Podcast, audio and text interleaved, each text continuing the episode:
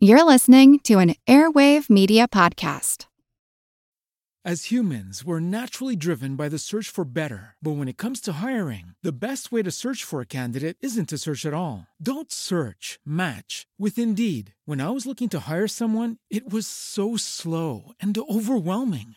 I wish I had used Indeed. If you need to hire, you need Indeed. Indeed is your matching and hiring platform with over 350 million global monthly visitors, according to Indeed data, and a matching engine that helps you find quality candidates fast. Ditch the busy work. Use Indeed for scheduling, screening, and messaging so you can connect with candidates faster. And Indeed doesn't just help you hire faster. 93% of employers agree Indeed delivers the highest quality matches compared to other job sites according to a recent Indeed survey. And listeners of this show will get a $75 sponsored job credit to get your jobs more visibility at Indeed.com slash podcast. That's Indeed.com slash podcast. Terms and conditions apply.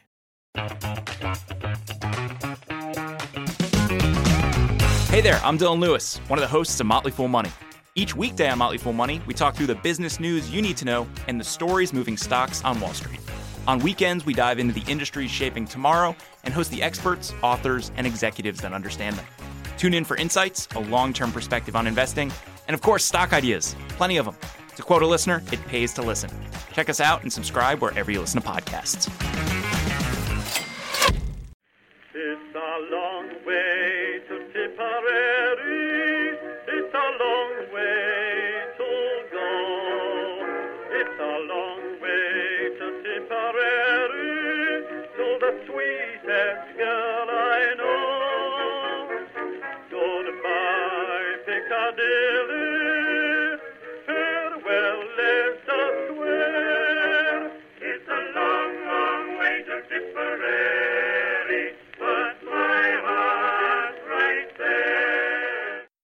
Pervasive stench created by unburied corpses, excrement, and seven million sets of waterlogged clothing and boots, unchanged for weeks, overhung the western front from Switzerland to the sea. Along 500 miles of rival defenses, some men occupied precarious mountain tops among the blasted pines, while others sheltered behind the breastworks along the Yser Canal, where it was impossible to entrench. Catastrophe, 1914, by Max Hastings. Hello, everyone, and welcome to History of the Great War, Episode 39. This week, I would like to thank two listeners who left reviews on iTunes this week, whose names are extremely difficult to pronounce, but thank you anyway. Thank you for the positive reviews for everybody who has given them. They are quite inspiring. If you enjoy the show, consider leaving a review on iTunes to help spread the word. This week, we are going to take a short break from the story of events of the war and cover a few topics around that I've been trying to sort of work in for several episodes now, but it's never really worked. And all of these topics sort of revolve around what it was like to live in the trenches in 1914. The war wasn't the first time trench warfare had happened, but it was by far the most elaborate and large scale use of them, which hasn't been seen since. This resulted in a very unique situation for the troops at the front, which wouldn't be fully grasped and handled during the war. So today we will discuss a bit about the battlefield that the troops were living in, before looking at how they managed to survive in the conditions. Then I will hit on two quick topics uh, medicine and tours of duty. I will close the episode with some of the more horrific conditions that the troops experienced. Throughout all of the episodes we have covered, some of these topics occasionally have come up, but I wanted to have a single episode to dedicate to them since the life of the soldiers in the trenches is the greatest lasting legacy of the war. I have covered some of these topics in piecemeal discussions during other episodes, but there will be a lot of new information, even for History of the Great War veterans. It goes without saying, but is also an important place to start the episode, by saying that the armies and commanders in Europe in 1914 were not at all prepared for the trench warfare that they found themselves in almost immediately. They were still under the mindset that the battles would be much like those found during the Franco Prussian War or earlier wars, where maneuver, flanking, marches, all would be key to properly positioning their army so that they would have the greatest advantage. This also meant that the equipment and training that the troops had were all built around these facts. Cavalry was still seen as an integral part of the order of battle, and the artillery that the troops had was all designed around the fact that it would be constantly on the move, only setting up temporarily to shell the enemy before moving to a new position. In an era where all mobility for artillery was provided by horse teams, this put some hard limits on the size and type of artillery that was available. While this is an obvious example, there are some less obvious examples as well, like the lack of gun cleaning equipment.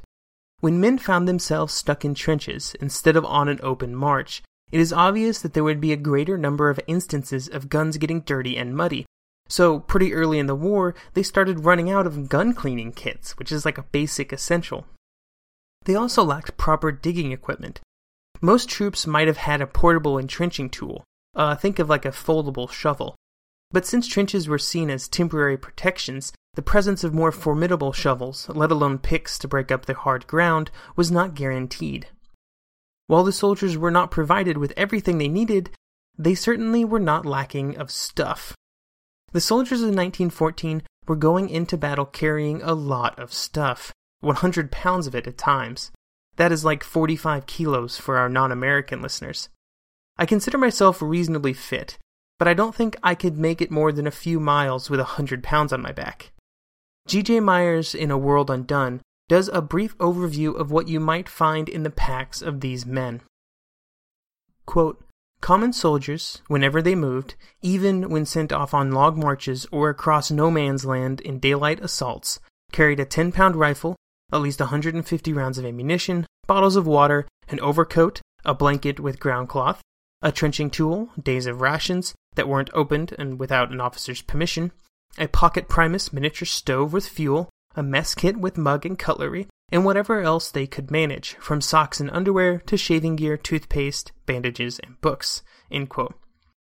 Now, part of this, it should be said, was the fault of the men. Uh, they didn't understand the real situation they were in any better than the commanders behind the lines, so the men, at least in the beginning, took far too much personal equipment into battle.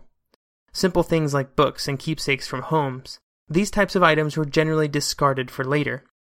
But even when these were taken out of the packs, what the men were being sent with, just as sort of a standard issue, was just far too heavy, and it would very soon become apparent, and this would actually change pretty quickly in the war, and men would start, you know, keeping their larger packs back behind the lines when they went on an assault.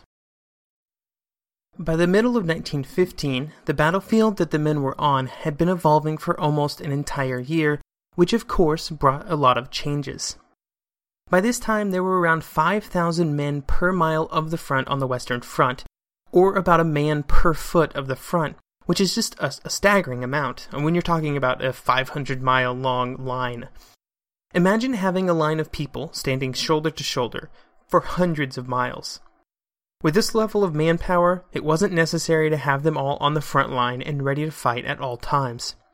A sizable part were almost always designated to jobs to change or improve the lines. How these improvements were done varied from place to place along the line, just like the terrain in those areas varied as well. Back when we discussed the battles around Ypres, I believe I mentioned the fact that they couldn't dig very deep due to the high water table in the area. If much more than a shallow ditch was dug, the risk of it being flooded with water was very high, and this wasn't the only area of the front where this was the case. There are a bunch of stories, especially during the spring and fall, when the rains were the heaviest, of soldiers on both sides sitting on top of their trenches instead of inside of them to escape the water. This type of activity only happened early in the war. Later in the war, it would have just been far too deadly. This is just one example of a reasonably common practice of showing yourself above the trenches during the first few months of the war until the snipers really took over the battlefield between large scale attacks. Snipers were essentially just designated marksmen, sometimes provided with guns with telescopic sights, whose goal was to punish any person who exposed themselves above the trenches during the daylight. The snipers were extremely deadly, and you see a lot of really funny instances of snipers trying to conceal themselves on the battlefield to provide for better lines of fire. This was in the form of simple things like camouflage and the precursor of the modern day ghillie suit, to more elaborate schemes that involved things like fake trees. So the soldiers in these wet areas couldn't dig down very deep, but they couldn't show themselves above the ground. So they did what they had to do which was build a wall of sandbags to provide some protection. you see similar practices where the ground was so stony or was just plain rocks, like in the southern parts of the front near the mountains.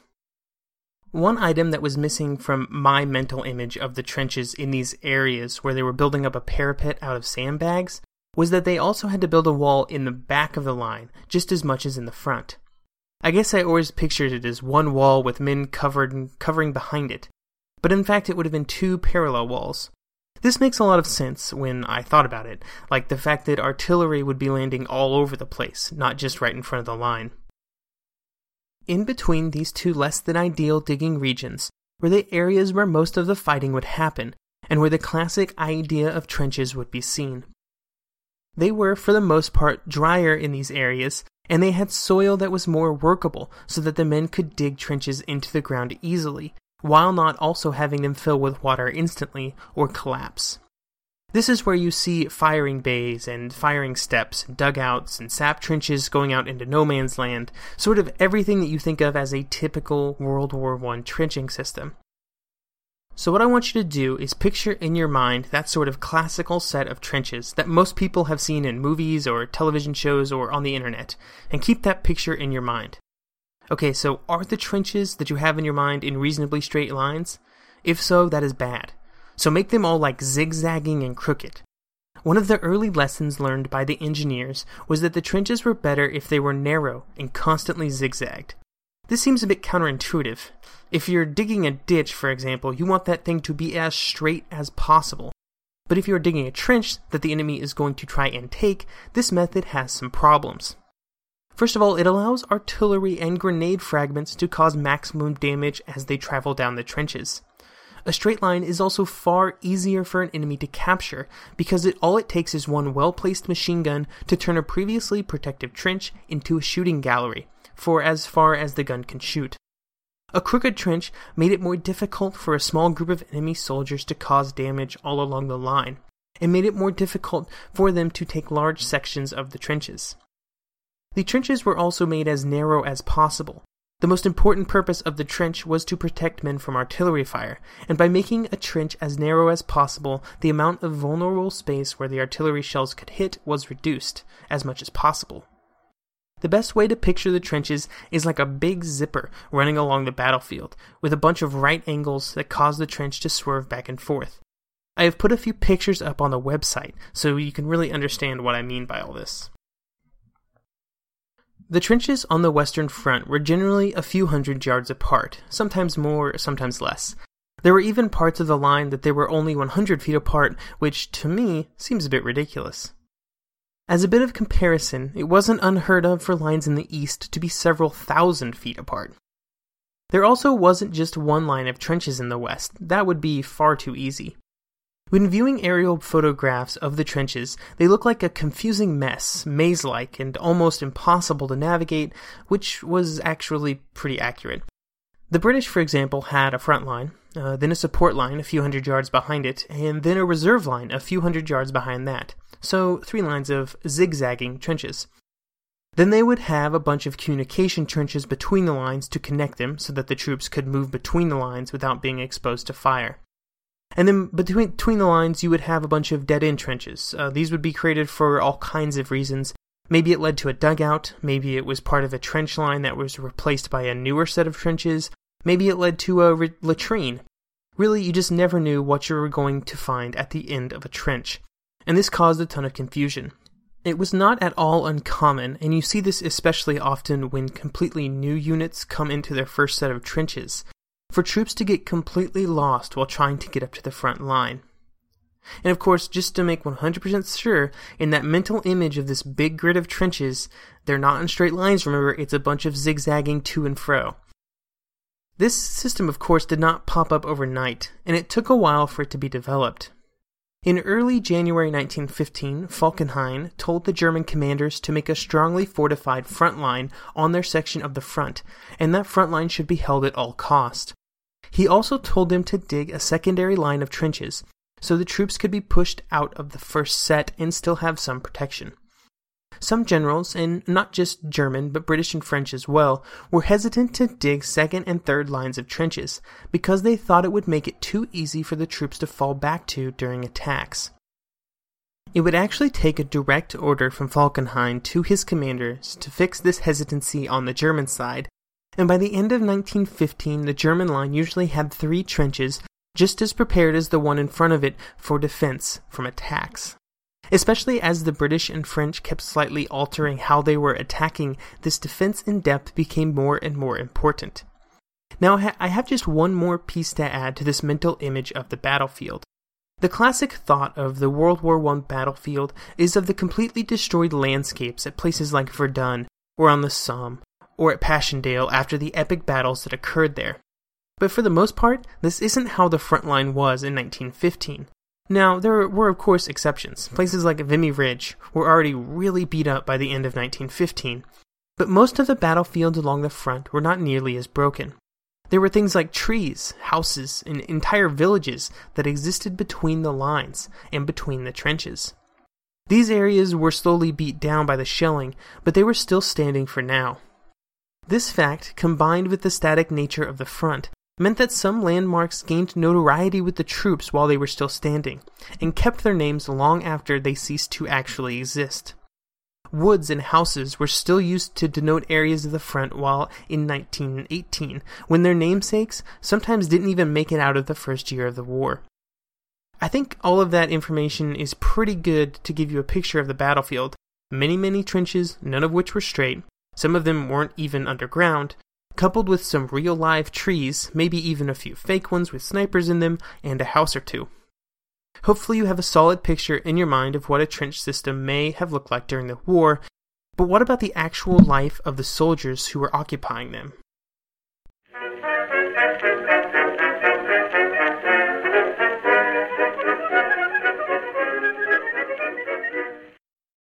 Hey everyone, I'm a busy person. Kids, job, a podcast you may have heard of, and because I'm so busy, sometimes I just do not want to cook. And that's why I'm here to talk to you about Factor. They are America's number one ready to eat meal kit. I can tell you about how awesome the creamy pesto pork chop is, or how delicious the turkey chili and zucchini was, but everything I've tried from Factor tastes great. I think the part that surprised me the most is that after I ate them, I felt satisfied. I don't know of too many things that are ready in two minutes that leave me feeling great like Factor does. Factor has 34 plus delicious menu options that make my life easier and honestly healthier, and really, I need both of those things. So head over to factormeals.com slash GW50 and use code GW50 to get 50% off. That's code GW50 at factormeals.com slash GW50 to get 50% off. As humans, we're naturally driven by the search for better. But when it comes to hiring, the best way to search for a candidate isn't to search at all. Don't search, match with Indeed. When I was looking to hire someone, it was so slow and overwhelming. I wish I had used Indeed. If you need to hire, you need Indeed. Indeed is your matching and hiring platform with over 350 million global monthly visitors, according to Indeed data, and a matching engine that helps you find quality candidates fast. Ditch the busy work. Use Indeed for scheduling, screening, and messaging so you can connect with candidates faster. And Indeed doesn't just help you hire faster. 93% of employers agree Indeed delivers the highest quality matches compared to other job sites according to a recent Indeed survey. And listeners of this show will get a $75 sponsored job credit to get your jobs more visibility at Indeed.com slash podcast. That's Indeed.com slash podcast. Terms and conditions apply.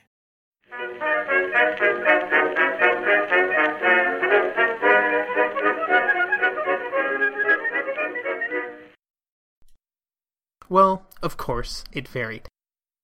Mostly due to whose army you were in instead of where you were stationed.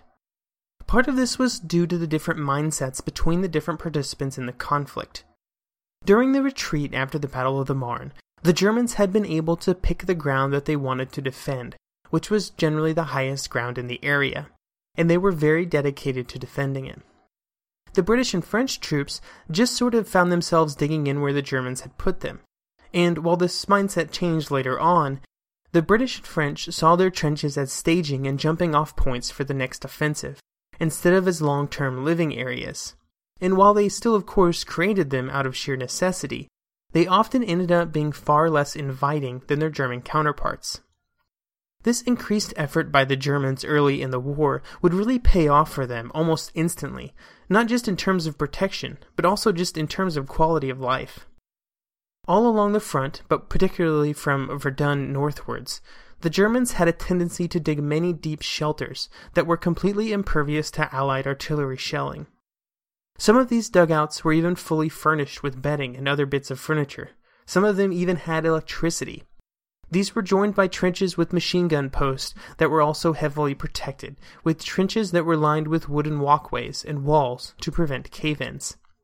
When compared to the British and French trenches early in the war, there were often little more than ditches dug wherever they were stationed, the difference was staggering.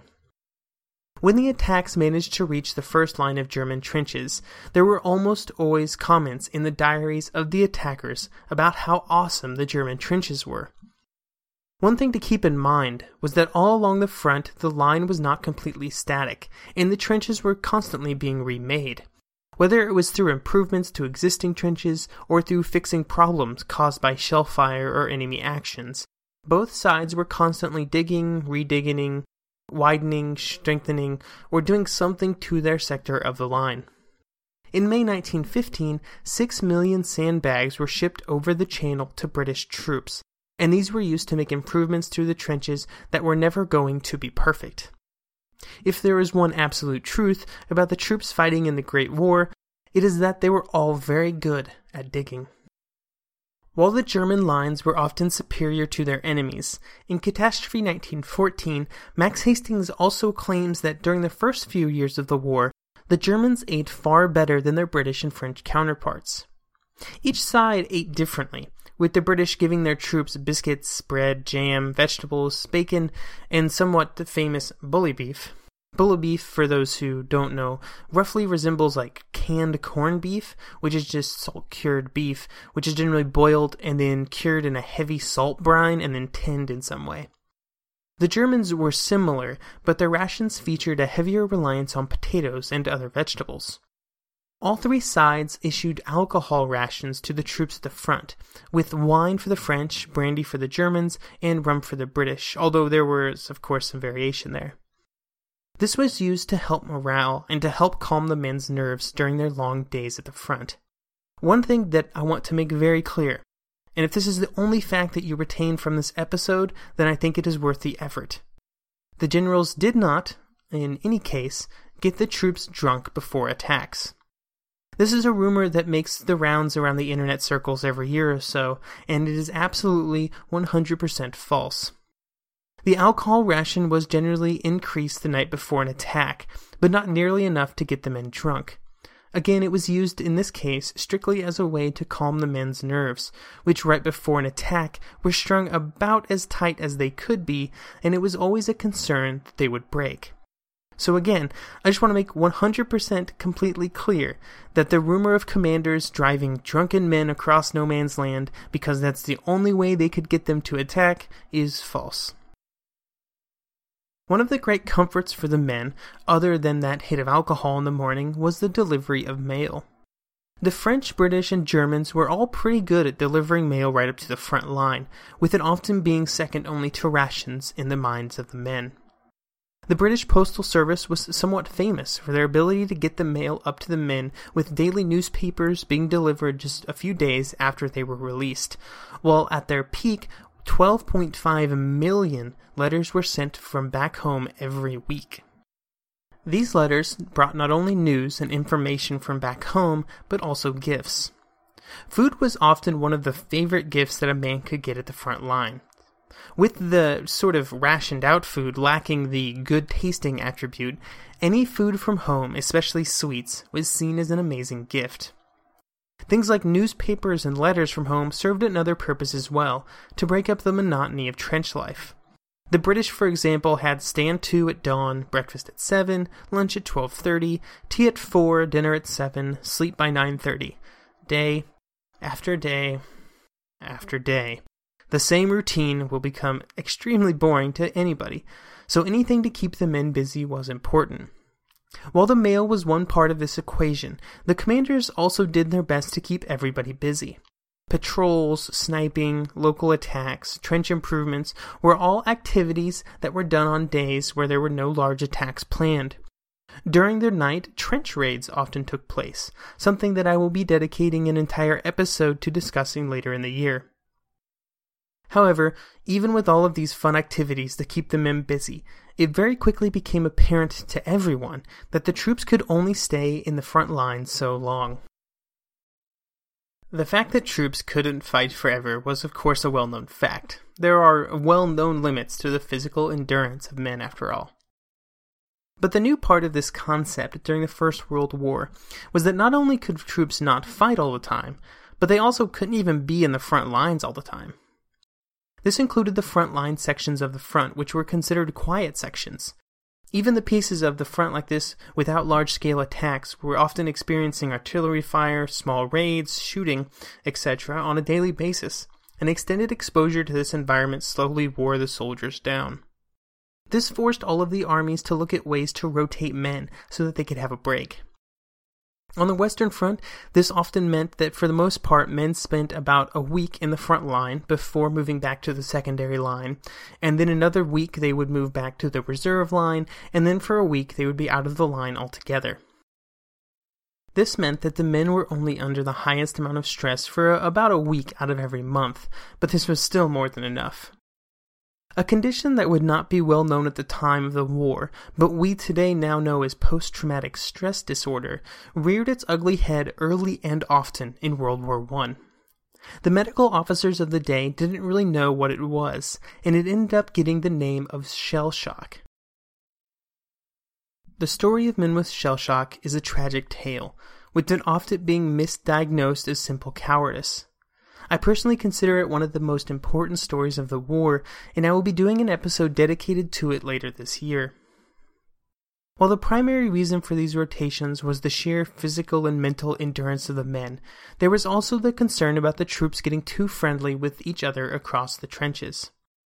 The French General de Gaulle would say, quote, Trench warfare has a serious drawback. It exaggerates this feeling in everyone. If I leave the enemy alone, he will not bother me. It is lamentable. And General D'Urbal, the leader of the 10th Army at Artois, would say, quote, Please note that men who stay too long in the same sector become familiar with their neighbors opposite. This results in conversations and sometimes visits, which often lead to unfortunate consequences.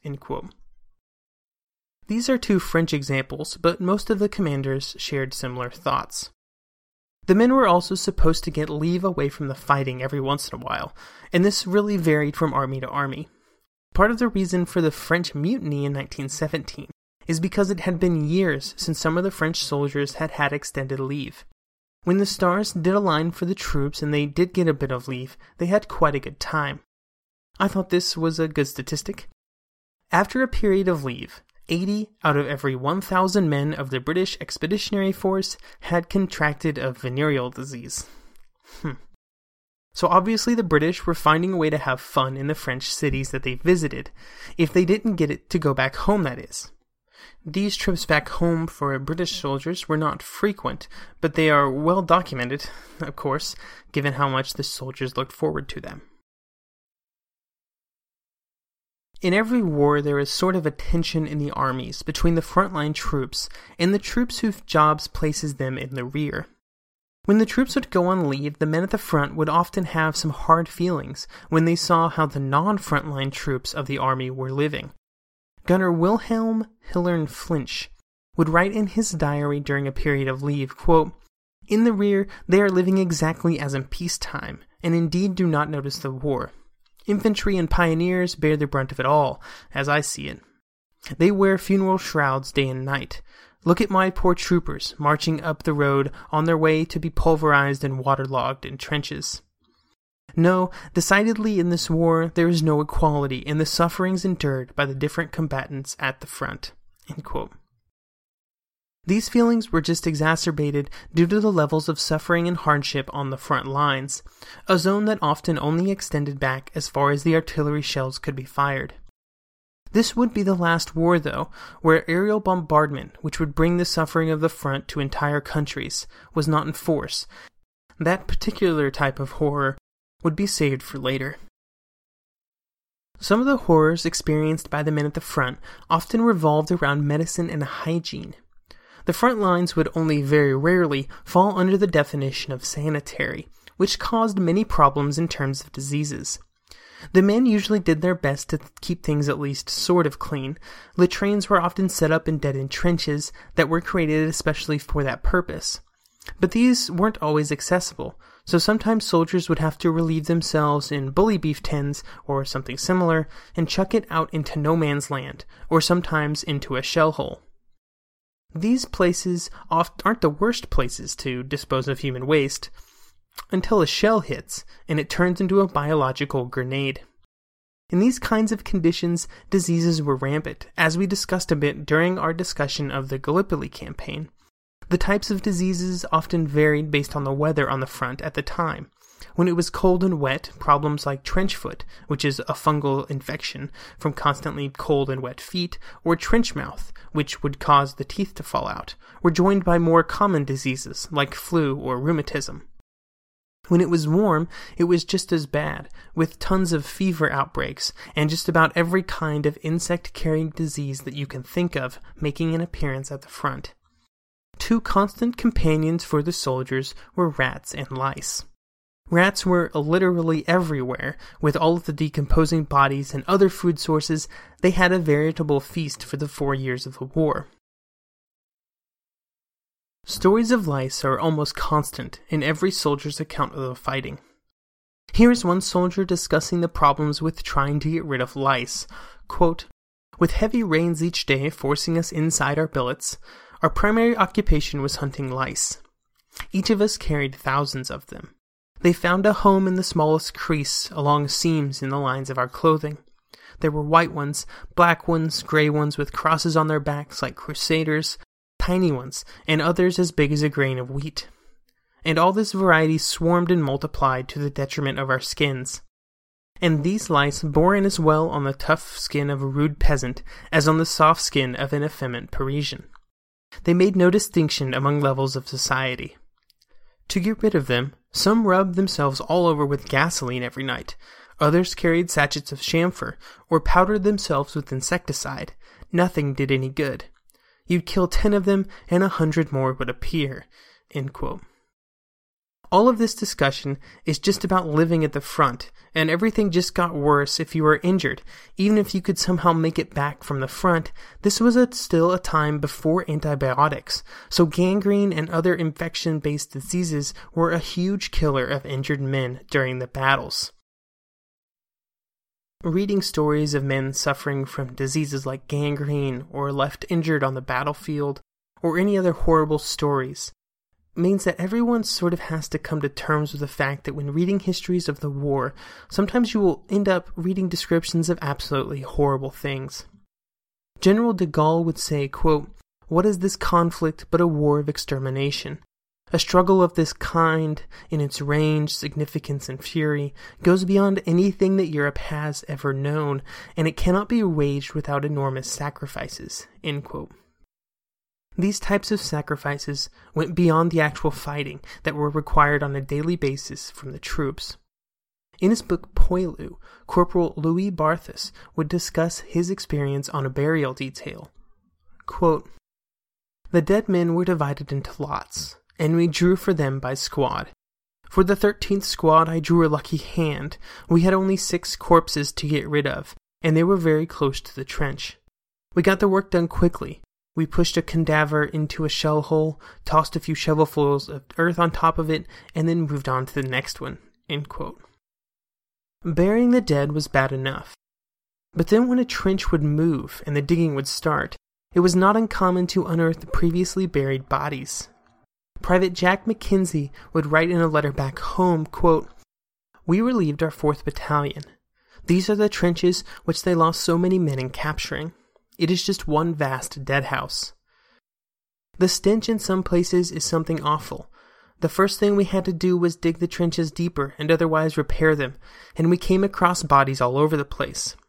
You know the Germans occupied these trenches nearly the whole winter, and have been losing heavily, and had to bury their killed in the trenches.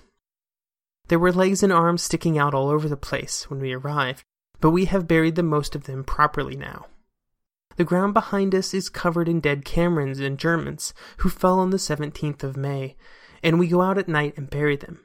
It is a very rotten job, as they are very decomposed, but it has to be done. These types of experiences would absolutely have an effect on the men who experience them. Francois Meyer would write in 1914, quote, We no longer take heed of the dead. We care only for the living. That is what debases this human sacrifice. No one has seen anything who has not seen war, eaten beside corpses on which the crows are preying, laughing and chatting with our comrades as we do so. It is utterly terrifying.